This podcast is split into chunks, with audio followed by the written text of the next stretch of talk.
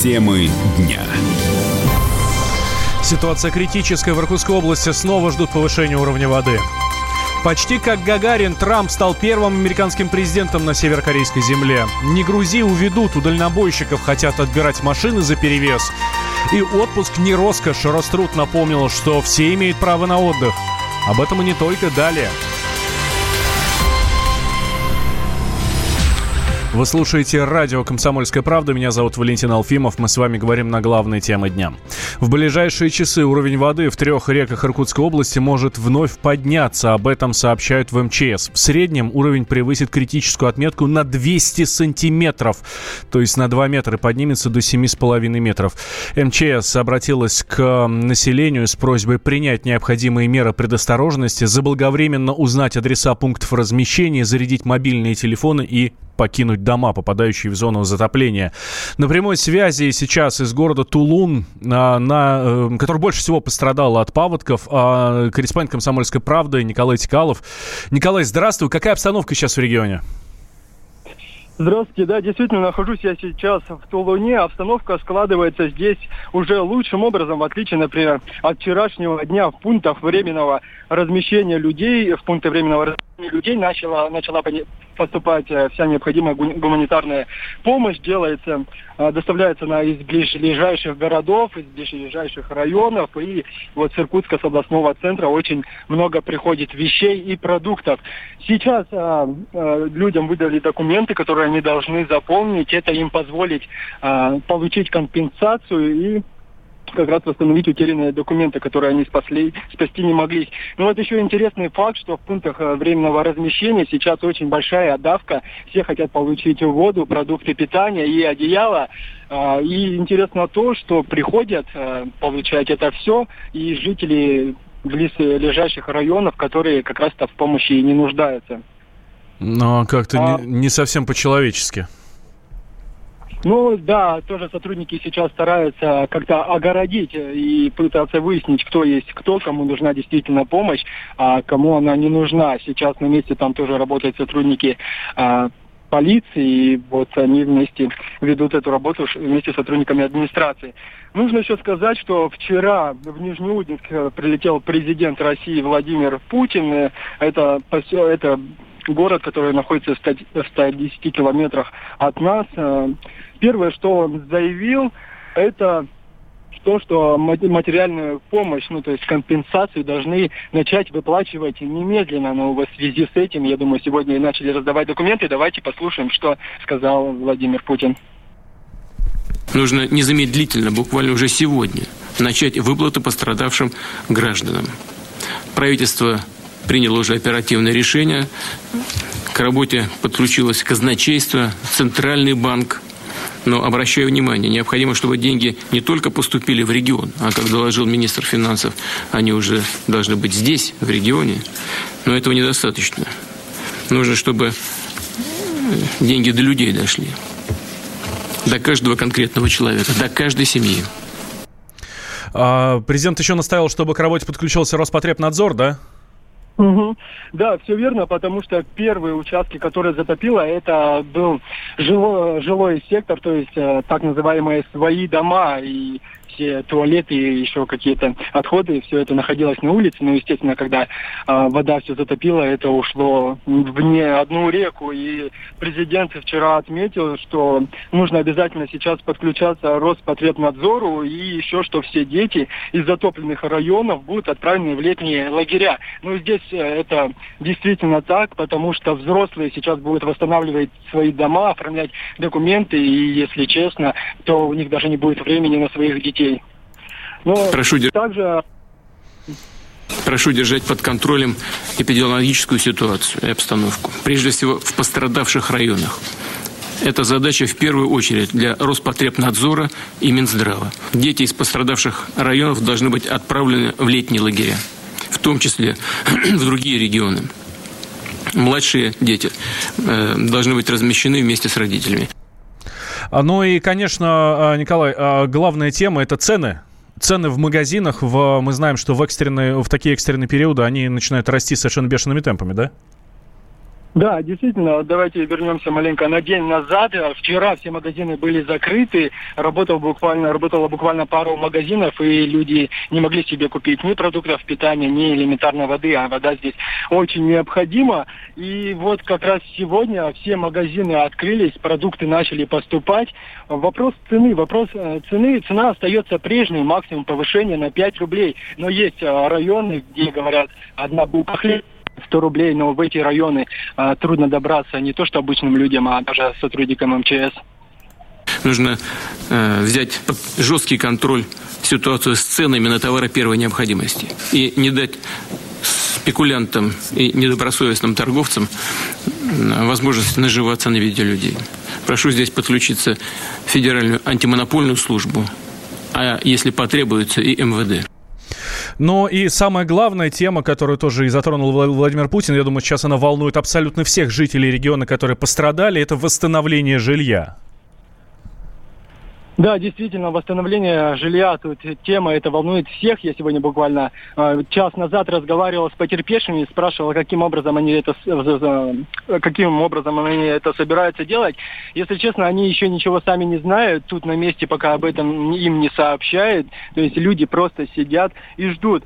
Ну вот, э, нужно еще сказать, возвращаясь к тому, что вчера в Нижнеудинск прибыл президент, он отметил, что главное это быстро, быстрее приступить к восстановительным работам, что сейчас местные сотрудники администрации совместно с МЧС России и сотрудниками МВД пытаются сделать. Прошу уже сейчас, не откладывая, наметить план действий по восстановлению жилья, чтобы завершить эту работу как можно быстрее. Мы с вами прекрасно понимаем, знаем ситуацию в сибирских регионах. Здесь, в том числе, лето очень короткое, зима наступает быстро, а паводок-то еще не закончился. Вода не сошла. Когда строить будем? Времени очень мало. Нужно сделать все, чтобы люди не оказались в палатках, когда наступит холода. Поручая МЧС, руководству Иркутской области, профильным федеральным министерством, государством уже сейчас приступить к оценке объема восстановительных работ. Определить, какие потребуются материальные и финансовые дополнительные ресурсы, какие строительные мощности, стройматериалы, технику нужно будет привлечь, в том числе из соседних регионов, да и, если потребуется, из отдаленных регионов страны. Полномочным представителям президента в Сибирском и Дальневосточном федеральных округах прошу взять на контроль и координировать всю эту работу. Итак, Николай, давай а, подводить итог. Какая сейчас ситуация? А сейчас вода начала убывать, местных жителей это не может не радовать. То есть, где вчера мне приходилось, э, например, передвигаться на лодке, сегодня я уже в некоторых местах могу пройти пешком. Также начались, а, вернее, на подъезде к Тулуну стоят э, специальные уже машины и сотрудники, которые готовы уже немедленно приступить к восстановительным а, работам на дорогах, но вот они сейчас ждут от сотрудников МЧС и других спецведомств э, сигнала, и как только он поступит, работы начнут сразу а, ремонтироваться. Ну, вот на этом у меня пока вся информация. Николай, спасибо большое. Николай Тикалов, э, корреспондент «Комсомольской правды» Иркутск, был с нами на связи. Все, всю последнюю информацию от Николая вы узнаете в прямом эфире радио «Комсомольская правда». А, те, кто остался без крыши над головой, волнуют, конечно же, их будущее. О том, как будут возмещать ущерб пострадавшим, мы спросим у представителя страховой Страховой области Николай Галушин. Николай Владимирович, здравствуйте. Здравствуйте. А на что имеют право те, кто не застраховал свои дома, и как будут люди получать компенсации? Эм, в стране давно уже существует закон, федеральный закон, который называется «О защите населения и территории от чрезвычайных ситуаций». Э, он э, принят на федеральном уровне, но он действует на, еще на территории субъект, каждого субъекта федерации. Э, в соответствии с законом предусмотрены выплаты ну, пострадавшим, вне зависимости от того, было ли их имущество застраховано от стихийных бедствий или нет, они будут получать компенсацию. Это определяется уже нормами субъекта федерации. Э, как правило, эти суммы э, предполагают выплаты и за потерю имущества, и за э, необходимость временной, временного перемещения временной эвакуации из затопленных территорий. И это происходит в рамках, в рамках федерального закона о защите населения и территорий от чрезвычайных ситуаций. Помимо этого действуют договоры страхования, если они были заключены. Ну и я напомню, что в прошлом году, в августе, был принят закон который предполагает, что Э, в рамках каждого субъекта федерации будет принята региональная страховая программа, и в рамках этой программы будет осуществляться страхование исключительно от э, чрезвычайных ситуаций. Николай Владимирович, а правильно я понимаю, что если дом застрахован, то и страховая компания будет возмещать ущерб, и а, субъект федерации, то, о чем вот мы с вами да, сейчас это говорили? Так, это так, это так. Выплата по закону, а, она безусловно, она никак не связана с наличием или отсутствием договора страхования. Страховщик отвечает своей части, Э, в данном случае субъект федерации э, отвечает перед э, пострадавшими людьми в части, которая предусмотрена по федеральному закону о защите населения и территории ЧС. Но мы видим, у нас регулярно происходят чрезвычайные ситуации, и пожары, и затопления. Больше ли стали страховать дома? Э, к сожалению, к сожалению, нет. Э, и здесь я надежду возлагаю именно на тот закон, о котором я сказал, который был принят в августе прошлого года и который э, вступает в августе этого года в силу. По нему должны быть предусмотрены несколько процедур. Ну, в частности, в субъекте федерации должна быть принята региональная страховая программа. Я надеюсь, что после вступления в закон в силу и после принятия региональной страховой программы доступного страхования будет больше и охват населения э, увеличится. Э, спасибо большое, Николай Владимирович. Николай Галушин, представитель страховой области, был с нами на связи. Тем временем около трех тысяч человек обратились за помощью в пункты соцзащиты после наводнения в Иркутской области. Об этом сообщает региональное правительство. Радио «Комсомольская правда». Более сотни городов вещания – и многомиллионная аудитория. Хабаровск 88 и 3 FM. Эм. Челябинск 95 и 3 FM. Эм. Барнаул 106 и 8 FM. Эм. Москва 97 и 2 FM. Слушаем всей страной.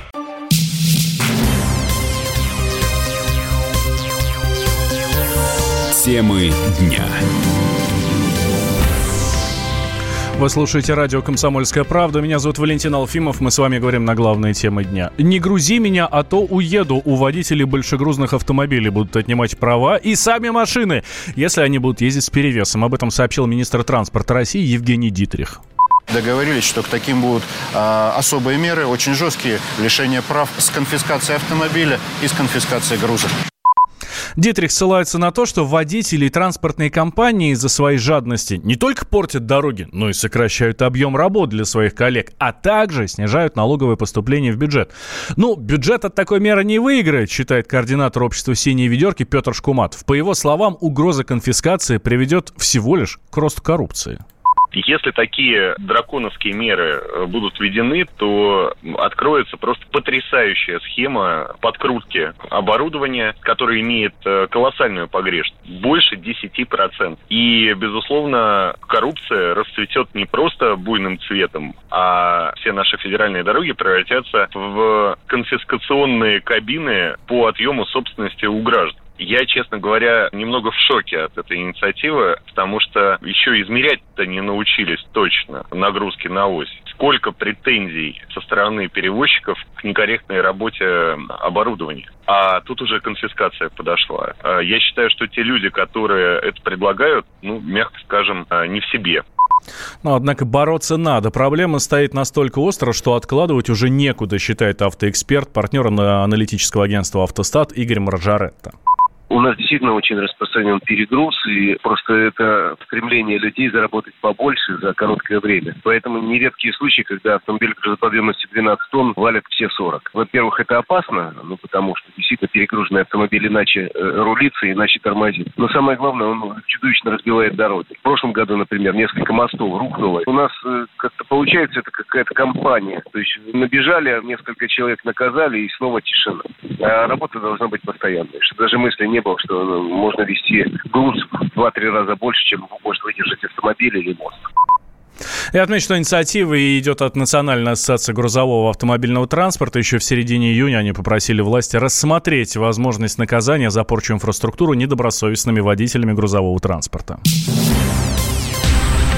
Роспотребнадзор после всей истории, связанной с Грузией, усилил свою бдительность. Правда, на этот раз речь не о вине или минералке. Ведомство решило досмотреть рейс из Батуми, который приземлился в Москве, из-за чего почти лишний час люди оставались в самолете.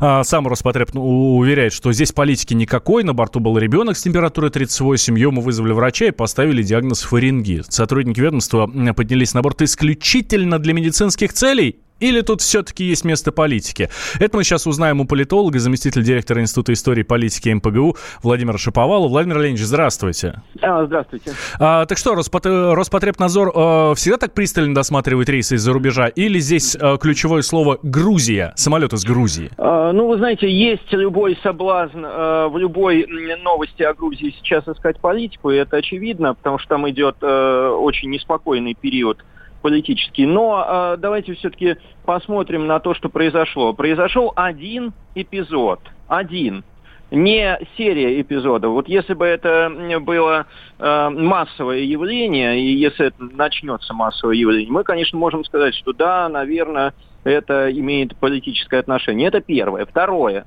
Э, все-таки ни для кого не секрет, что Грузия в плане инфекционном э, достаточно э, серьезно уже себя зарекомендовала с не лучшей стороны. Мы помним, что в прошлом году, ровно год назад, кстати, произошло достаточно серьезное отравление российских детей, российских туристов в Грузии. Кишечное было отравление, как раз это был июль 2018 и в целом с э, инфекционной э, ситуации в Грузии не очень хорошо в последнее время. Это, естественно, связано с э, теми, с той достаточно сложной экономической ситуацией, которую переживает э, страна э, все последние годы. И, э, конечно, это не могло не сказаться на э, системе здравоохранения и на том, что связано с э, распространением инфекций. Ну и, конечно, есть еще одна тема, которая уже точно связана с политикой, э, правда, в несколько ином э, аспекте. Это центр Лугара, знаменитый, который существует в Грузии, который, в общем-то, есть достаточно серьезные основания у российских экспертов и у зарубежных считать, что Э, центр Лугара. Я напоминаю, это американский центр по, э, по сути, исследованию э, разного рода инфекций. Ну, по сути, это центр по Э, бактериологическим э, вопросам. И, э, в общем-то, многие эксперты в России считают, что это центр разработки бактериологического оружия, направленного в том числе не в отношении России. Несколько центров таких есть за рубежом. Один из них, вот, собственно, создан в Грузии. У нас под, а. под боком буквально. Да, да, да, естественно, естественно. Поэтому вести речь о том, что это абсолютно связано с новой грузинской революцией, э, я бы не стал, и все-таки я бы обратил внимание э, на э, те проблемы в сфере здравоохранения и вокруг нее, вокруг нее, потому что центр Лугара это, собственно, не сфера здравоохранения как таковая, это немножко иная сфера, которая существует в настоящее время в Грузии. Да, спасибо большое, а, Владимир Леонидович. На прямой связи со студией был политолог, заместитель директора Института истории и политики МПГУ Владимир Шаповалов. А, я напомню, что российские авиакомпании полностью прекращают выполнение рейсов в Грузию с 8 июля. Пассажиры, которые приобрели билеты или собирались лететь по этим направлениям после этой даты, после 8 числа, могут билеты сдать. В качестве альтернативы им уже предложили лететь в Грузию с пересадками, кстати. Вот авиасообщение приостанавливается в связи, указом, в связи с указом Владимира Путина, который он подписал после беспорядков в Тбилиси. А, ну, а, переходим к нашим э, другим соседям э, и партнерам, так сказать. Э, Дональд Трамп сразу после саммита Большой Двадцатки отправился на встречу со своим северокорейским другом, с Ким Чен Ыном. А впервые в истории американский президент оказался на военной э, демаркационной линии, которая разделяет корейский полуостров. Э, стороны договорились о формировании команд для возобновления переговоров между США, соответственно, и КНДР. Ким Чен Ын, в свою очередь, заявил, что его встреча с Трампом сигнализирует о том, что такие встречи, ну, такие контакты возможны в любое время. Вот это в любое время, это буквальная цитата. Так что, теперь Ким стал лучшим другом Дональда, и мы видим формирование новой коалиции. Вот давайте сейчас об этом э, спросим у члена Совета по межнациональным отношениям при президенте Российской Федерации Богдана Беспалько. Богдан Анатольевич, здравствуйте. Здравствуйте, дорогие друзья. Все, э, теперь у, у Трампа новый друг, и у нас, соответственно, будет он настраивать его против нас, так получается? Нет. Нет, я думаю, что все это предвыборная кампания Трампа. Он показывает свою успешность как внешнеполитический актор, именно как персона, как персональный актор. И думаю, что на самом деле подобного рода встречи пока еще ни о чем не говорят. Таких встреч за последние 30 лет проводилось великое множество. И демаркационная линия, кстати, это стало уже такое традиционное место встречи в реальности. Пока э, не заключено никаких конкретных договоренностей, никаких заявлений, меморандумов, пока чего-либо не подписано, все это всего лишь, э, так скажем, добрые намерения. Я напомню, что в прошлый раз, когда встречались, э, скажем, тот же Трамп и тот же Ким Чен Ын, Э, они к каким-либо четким договоренностям прийти не смогли, потому что от э, Северной Кореи, от КНДР требовали полного ядерного разоружения под контролем, а в обмен обещали, что просто все будет хорошо. Естественно, Северную Корею такие условия не устроили, и переговорный процесс прервался. Ну а сейчас Трамп, видимо, решил, что в предвыборных целях ему нужно хоть что-нибудь, показать какой-нибудь успех. Вот он э, заставил такого жесткого, такого непримиримого, бескомпромиссного лидера, как Ким Чен Ын, пойти на переговоры. Вот он с ним встречается, он с ним обсуждает важные дела. Для простого американца это, этого должно быть достаточно. Если они подпишут какой-нибудь меморандум о том, чтобы во всем мире все было хорошо, будет еще прекраснее. Ну вот, собственно, мне кажется, и вся цель этих встреч. Потому что в реальности все прекрасно понимают, что э, КНДР от ядерных разработок не откажется до тех пор, пока хотя бы минимум из э, э, Республики Корея, то есть Южной Кореи, не будут выведены американские войска с ядерными боеголовками, пока американский флот не будет, не перестанет патрулировать близлежащие моря.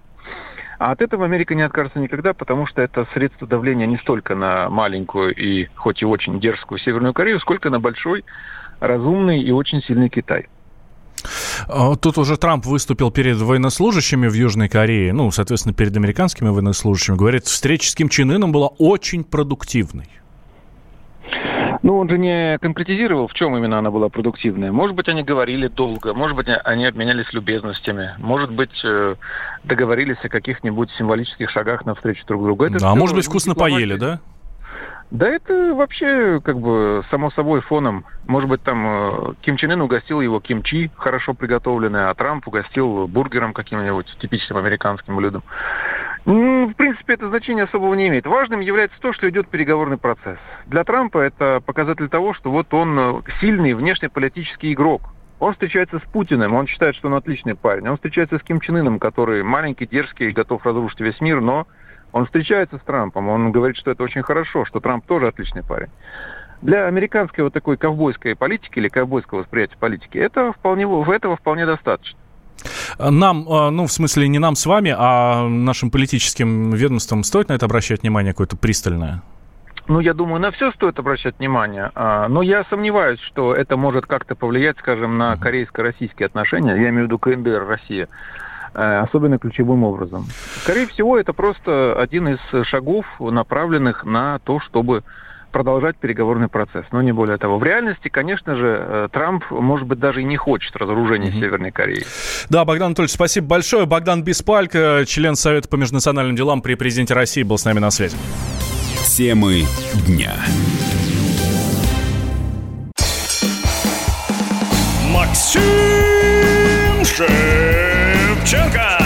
Человек с большим... Как вам не стыдно? Сердцем. Я ужасно извиняюсь, просто очень интересная лекция. Можно уже вмешаться в ваш монолог?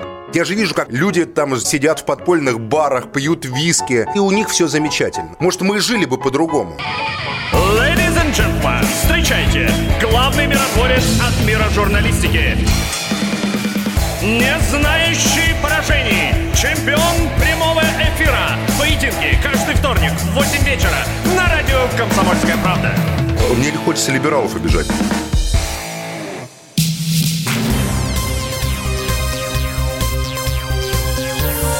Темы дня. Вы слушаете радио «Комсомольская правда». Меня зовут Валентин Алфимов. Мы говорим с вами на главные темы дня. Роструд напомнил о правилах ухода в отпуск. Например, работодатель не может самостоятельно разделять ежегодно оплачиваемые отпуска своих сотрудников или, например, выбирать дату отдыха. На прямой связи со студией сейчас директор Института профессионального кадровика, практикующий консультант в области трудового законодательства Валентина Митрофановна. Валентина Митрофанова. Валентина Васильевна, здравствуйте. Здравствуйте, коллеги. Э, э, Валентина, расскажите да. нам, пожалуйста, как правильно уехать в, на отдых, как правильно сделать так, чтобы и отдохнуть, и с работодателем не поссориться? Ага. Ну, второй момент, наверное, нужно решать с конкретным работодателем. Я могу сказать с точки зрения закона. У любого работника, конечно, безусловно, есть право на отпуск. Базовая часть – это 28 календарных дней. А вот порядок, когда он предоставляется, зависит от двух вещей. Первое, если у работника какие-то льготы для того, чтобы пойти в отпуск, когда он захочет. Если же никаких льгот нет, то, к сожалению, по закону, по 123 статье, работник пойдет в отпуск тогда, когда его включат в график работодатель. А вот эти вот графики, а, например, э, некоторые компании собирают графики. Так, вы должны нам сказать, когда уйдете в отпуск, и что там в декабре, вот на весь следующий да. год, значит, должна. Это законно? Ну, это безусловное право работодателя, хотя на самом деле делать он так не обязан. Он может поставить в график э, отпуск тогда, когда необходимо это по производству необходимости самой компании. Ну, действительно, многие работодатели очень так адекватно и лояльно относятся к работникам и спрашивают об их пожеланиях. Хотя, еще раз повторю, они делать это не обязаны. А, не обязаны, но а могут ли они навязать? Потому что я вот, например, сказал, что собираюсь в отпуск там в июле, а потом раз что-то, ну, я еще там год назад сказал, сказал, что поеду в июле. А потом раз что-то поменялось, и хочу ну, на, в августе пойти. А мне уже э, работодатель, ну, не мой, а так гипотетическая ситуация, да, ага. начинает говорить, не-не-не-не, подожди, дружище, вот видишь, ты бумажку написал, все, пойдешь в июле и как хочешь. Да, на самом деле работодатель имеет полное право так сделать, если данный период был внесен в график отпусков. Но при этом по 125 статье право работника и работодателя как раз договориться о том, что отпуск может быть перенесен или разделен на части. Поэтому это уже зависит от взаимоотношений с конкретным работодателем. А, хорошо. И вот эти две недели, Обязательно брать две недели? Или не обязательно две? Может, я поменьше хочу? Может, я хочу пять раз там по, по пять дней, например, да? На, на самом деле две недели – это обязанность, которая установлена по закону именно для работодателя, что не меньше, чем две недели работник в году должен сходить обязательно. То есть, например, свои 28 календарных дней все разбить маленькими частями вы не можете. То есть две недели как минимум, работодатель за это несет ответственность э, очень тяжелую, вы должны отгулять целиком потому что на самом деле это строится на том, что физически вам необходимо отдохнуть морально и психологически, и по международной конвенции МОД этот период не может быть меньше, чем две недели. Да, спасибо большое, Валентина Васильевна. Э, Валентина Митрофанова была с нами на связи, директор Института профессионального кадровика, практикующий консультант в области трудового законодательства. Ну, в общем, друзья, вы все поняли, да, у нас еще есть время, сходите летом в отпуск в хорошую погоду, я надеюсь. Кстати, о погоде. В Европе от жары погибли 8 человек. Во Франции, Италии, Испании температура достигла 40 градусов. Говорят, где-то даже 45. Есть угроза лесных пожаров. Ну а пока там борются с пеклом, центральная Россия укутывается от холодов. Мы закрываем окна на ночь. А, погода в Москве, например, побила рекорд за 70 лет наблюдений. А, температура была 11 градусов Цельсия. Я напомню, что еще июнь на дворе. Отмечается, что нормой для этого времени где-то 2, ну, является где-то 22-23 градуса градуса. С нами прямо сейчас на связи а, ведущий специалист Центра погоды Фобус Евгений Тишковец. Евгений, здравствуйте. Добрый день, Валентин. А, что происходит? А, ну, так и хочется спеть из известной песни, вот. Но, в общем-то, да, на, на дворе уже практически на пороге июль. Но дело в том, что погодные условия действительно резко меняются. Это климатические качели – у нас был э, невероятно жаркий, знойный июнь. Сейчас приходит расплата вот, э, холодами и обильными дождями. Вот, только в Москве выпало за три дня порядка 70% месячной нормы. Ну а в Подмосковье этот показатель перевалил за весь месячный лимит. И, собственно говоря, то, что мы наблюдали, вот эти вот невероятные подтопления. Сегодня погодные условия э, будут определяться тыловой частью североатлантического циклона. Вот. Э, ну, потоки, конечно, уже начинают постепенно подворачивать с холодных северных на западные румбы, и температура медленно начинает подниматься. Ну, я думаю, что в центральной России до 17-20 дотянут. Но в любом случае это не норма, это далеко не норма.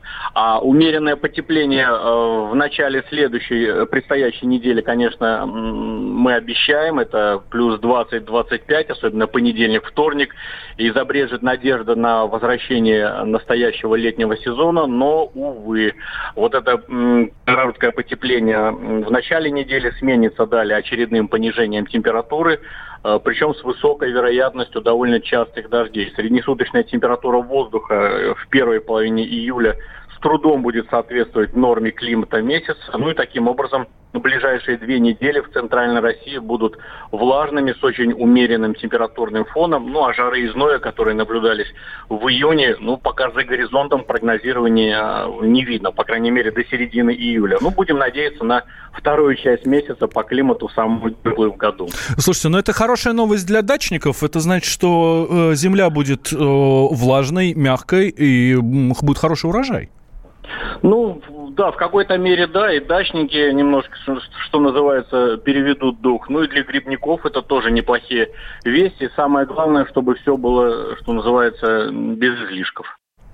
А, смотрите, а, я вам сейчас маленький секрет открою, как мы, ничего не сведущие граждане, а, а, судим по погоде, как мы ее прогнозируем. Вот мы смотрим телек, ага, в Европе вот так. Значит, там через пару дней у нас будет примерно то же самое. Означает ли то, что сейчас вот в Европе там по плюс 40-45, что а, там совсем скоро все это дело к нам придет? Или это не связанная вещь? Нет, это не связанные вещи, абсолютно не пересекающие э, э, погодные планеты, что называется.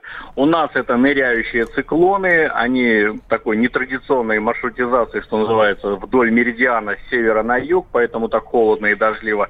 А в Европе, и там, к сожалению, по крайней мере, в южной части Старого Света, ситуация кардинальным образом не изменится. Азорис, это азорский антициклон, продолжит испепелять в общем-то, страны Южной Европы вот таким, таким такой рекордной жарой. К сожалению, пока до конца недели изменений не предвидится.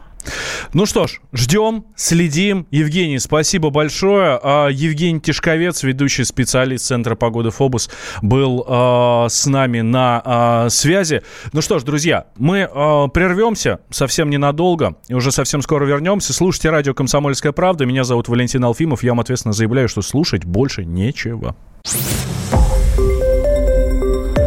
Радио «Комсомольская правда». Более сотни городов вещания и многомиллионная аудитория. Калининград 107 и 2 FM. Эм. Кемерово 89 и 8 FM. Эм. Красноярск 107 и 1 FM. Эм. Москва 97 и 2 FM. Слушаем всей страной.